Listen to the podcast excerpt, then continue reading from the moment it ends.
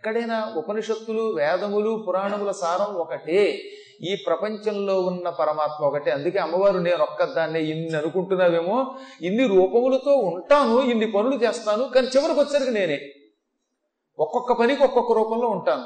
ఉదాహరణకు ఒక్కొక్క వ్యక్తికి ఆరోగ్యం కావాలి. అప్పుడు కౌమారి రూపంలో దర్శనమిస్తాను. ఒక వ్యక్తికి పాండిత్యం కావాలి అప్పుడు బ్రహ్మాణి రూపంలో దర్శనమిస్తాను. ఒక్కొక్కప్పుడు ధనం కావాలి అప్పుడు మహాలక్ష్మి రూపంలో వైష్ణవి రూపంలో దర్శనమిస్తాను. ఒక్కొక్కప్పుడు శరీరంలో ఎముకలు మజ్జ మాంసం దెబ్బతిన్నప్పుడు ఆరోగ్యం కావాలనుకున్నప్పుడు బలం కావాలనుకున్నప్పుడు ఉత్సాహం కావాలనుకున్నప్పుడు చాముండా రూపంలో దర్శనమిచ్చి వాళ్ళ శారీరక ఆరోగ్యం వాళ్ళ బలం పెంచుతూ ఉంటాను. ఒక్కొక్కప్పుడు మానవులకి భూమికి సంబంధించిన ఇబ్బందులు వచ్చాయి. ఇల్లు కట్టుకోలేకపోతున్నాడు లేకపోతే వాడు ఏదో పొలం కొనుక్కున్నాడు ఆ పొలం ఇతరులు కబ్జా చేశారు స్థలం కొనుక్కున్నాడు ఎవడో లొక్కున్నాడు వీడి ఇల్లు వీడి స్థలం వీడి పొలం కావాలి.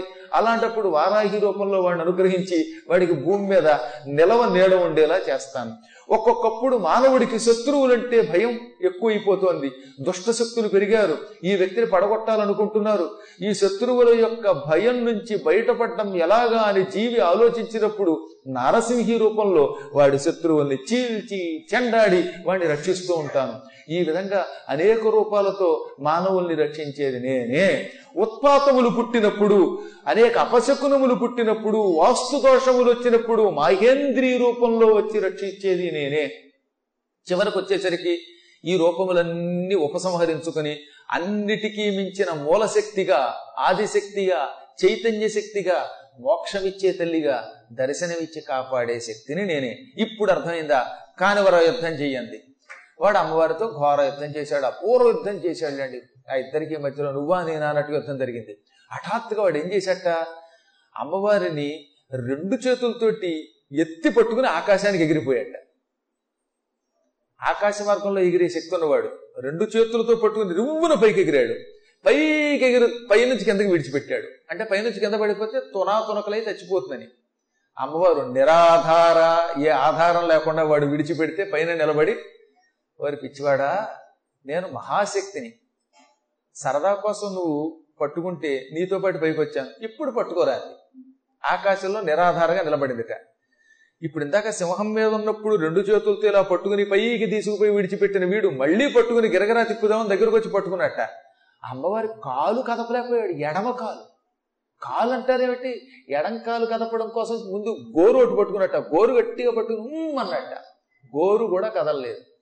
నాయన నేను తలుచుకుంటే నన్ను గట్టి పరకలా ఎత్తగలుగుతావు. నేను వద్దు అనుకుంటే నా కాలి గోరు కూడా కదపలేవు. కరాంగుళిలకోత్పన్న నారాయణ దశాకృతి అని నేను. నా చేతి గోళ్ళ నుంచి నారాయణుని పది అవతారములు సృష్టించిన దానిని. అటువంటి శక్తి ఇలాంటిది ఒకటి ఉంటుందని తెలియడానికే ఇంతసేపు యుద్ధం చేశాను. ఇక కాసుకోరా అని వాడి రెండు కళ్ళు గుచ్చుకుని గిర్రని తిప్పేసింది అనమాట అప్పుడప్పుడు రాతి బండ మీద బట్టలు ఉతుకుతాం చూసారా? వెయ్యర్ర దెబ్బ దరు వెయ్యర్ర దెబ్బ అని.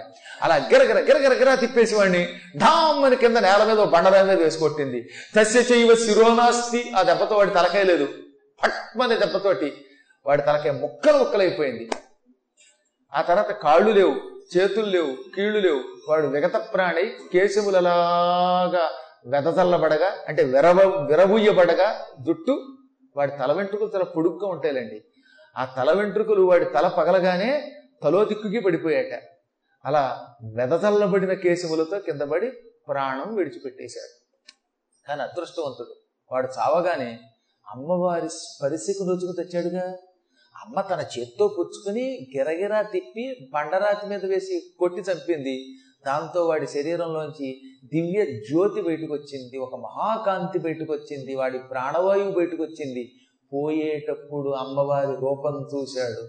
అమ్మ చేత్తో వాడిని పట్టుకోవటం వల్ల అమ్మ కరస్పర్శకు నోచుకున్నాడు. దాంతో వాడి ప్రాణవాయువు అందరూ చూస్తుండగా అమ్మలో కలిసిపోయిందట. అది యోగం అంటే. చస్తే చచ్చాడు అమ్మ చేతిలో పోయాడు. ఎంత పుణ్యం చేసుకున్న వాడికి వస్తుంది? యుద్ధం చేసి కూడా వాడు అందులో కలిసిపోయాడు. అందుకే బాంధవముననైన వగనైన పగనైన ప్రీతినైన ప్రాణభీతినైన అమ్మవారిని భగవంతుడిని నువ్వు ఏ వంకతో అయినా తలుచుకో. బంధుత్వంతో తలుచుకో భయంతో తలుచుకో బాధతో తలుచుకో ప్రేమతో తలుచుకో ప్రాణ భయంతో తలుచుకో. ఎలా తలుచుకున్నా భగవంతుడిలో లీనమైపోతావు. అమ్మ చేతిలో వైరంతో యుద్ధం చేసి మరీ చచ్చిపోయి ఆవిలో కలిసిపోయాడు వాడు తక్కిన రాక్షసులంతా చల్లా చెదరై పారిపోవడం మొదలుపెట్టారు. అప్పుడు దేవతలంతా ఒక్కసారిగా అక్కడికి వచ్చారు. జయహో జగదంబ అన్నారు. పుష్పవర్షం కురిపించారు. అమ్మకి నమస్కరించారు. అప్పుడు ఒక తమాషా జరిగింది. అప్పటిదాకా ఆకాశంలో నుంచి అగ్ని వర్షించిందిట. పాపాత్ములు దుర్మార్గులు భూమిని పరిపాలిస్తే అవుతుందో తెలిసిన? ఇక్కడ చెప్పుకొచ్చారండి. దేవీ భాగవతంలో ఇంకా బాగా చెప్పారు. మార్కండేయ పురాణంలో కూడా చెప్పారు. ఈ పాపాత్ములు పరిపాలించినంత కాలం భూమి మీద వర్షములు లేవట. వేడి ఎక్కువగా ఉందిట.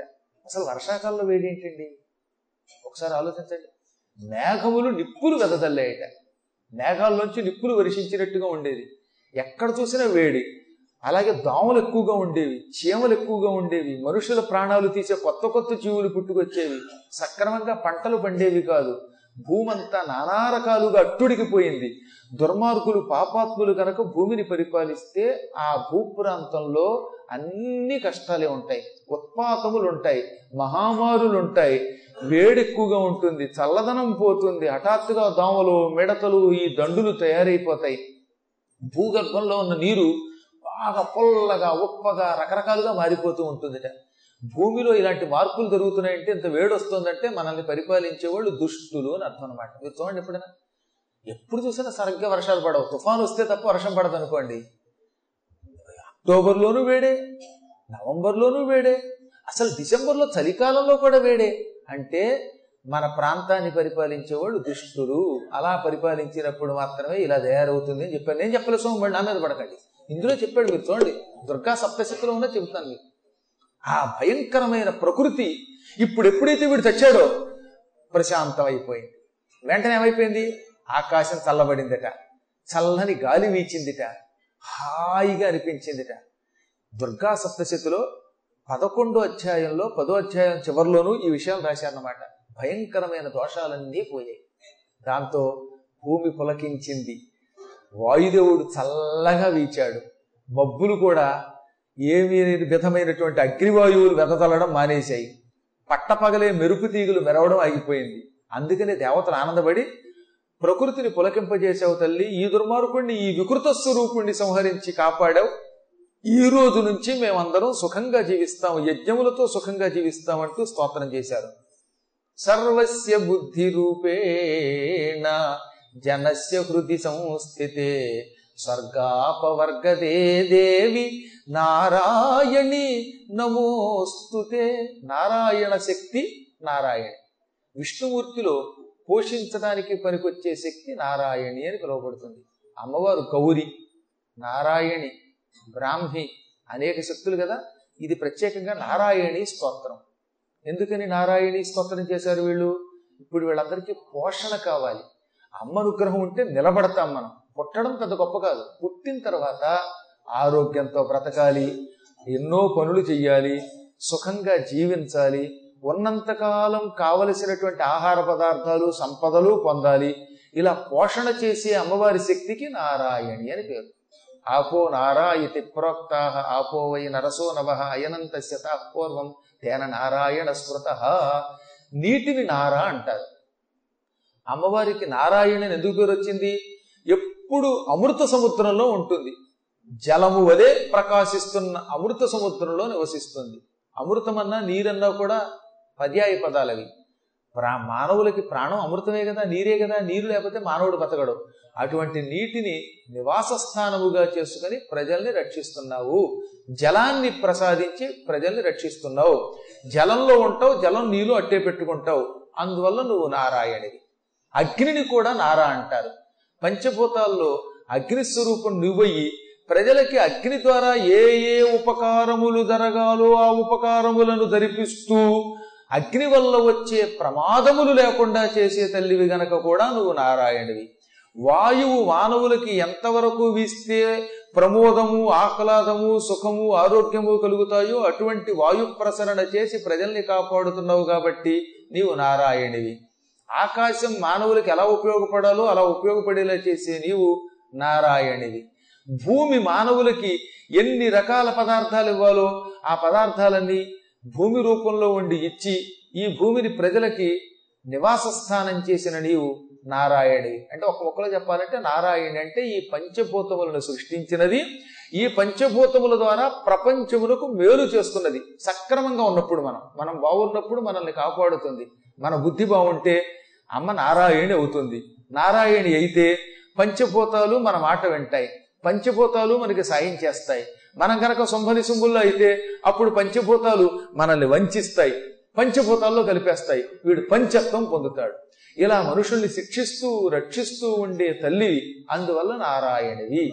పరమ పోషకురాలివి. ఏ కష్టము లేకుండా మానవునికి నిరంతరం ఎప్పుడు ఏది కావాలో అది సమయమునకు ఇచ్చే తల్లిని నారాయణి అంటారు. నారాయణి అంటే మరొక అర్థం ఏమిటి?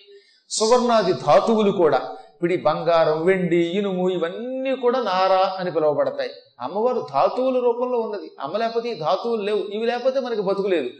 ఏదో ఒక సమయంలో బంగారం అవసరం వెండి అవసరం ఇనుము అవసరం ఇత్తడి అవసరం రాగి అవసరం అన్ని రకాల ధాతువులు ఈ ప్రపంచంలో ఉన్న మానవులకి ఏదో ఒక రకంగా ఉపయోగపడుతూనే ఉంటాయి. ఇన్ని ధాతువుల రూపంలో ప్రజా రక్షణ చేస్తున్న తల్లి గనక అమ్మ నారాయణి ఇవన్నీ దృష్టిలో పెట్టుకునే నారాయణి అనే సంబోధనతో దేవతలు స్తోత్రం చేశారు. ఒక్క ముక్కలో చెప్పాలంటే అమ్మ ఇవ్వని వస్తువు లేదు. సకల పదార్థ స్వరూపిణి అమ్మ. అన్ని పదార్థములు తల్లి అన్ని వస్తువులు ఆవిడే.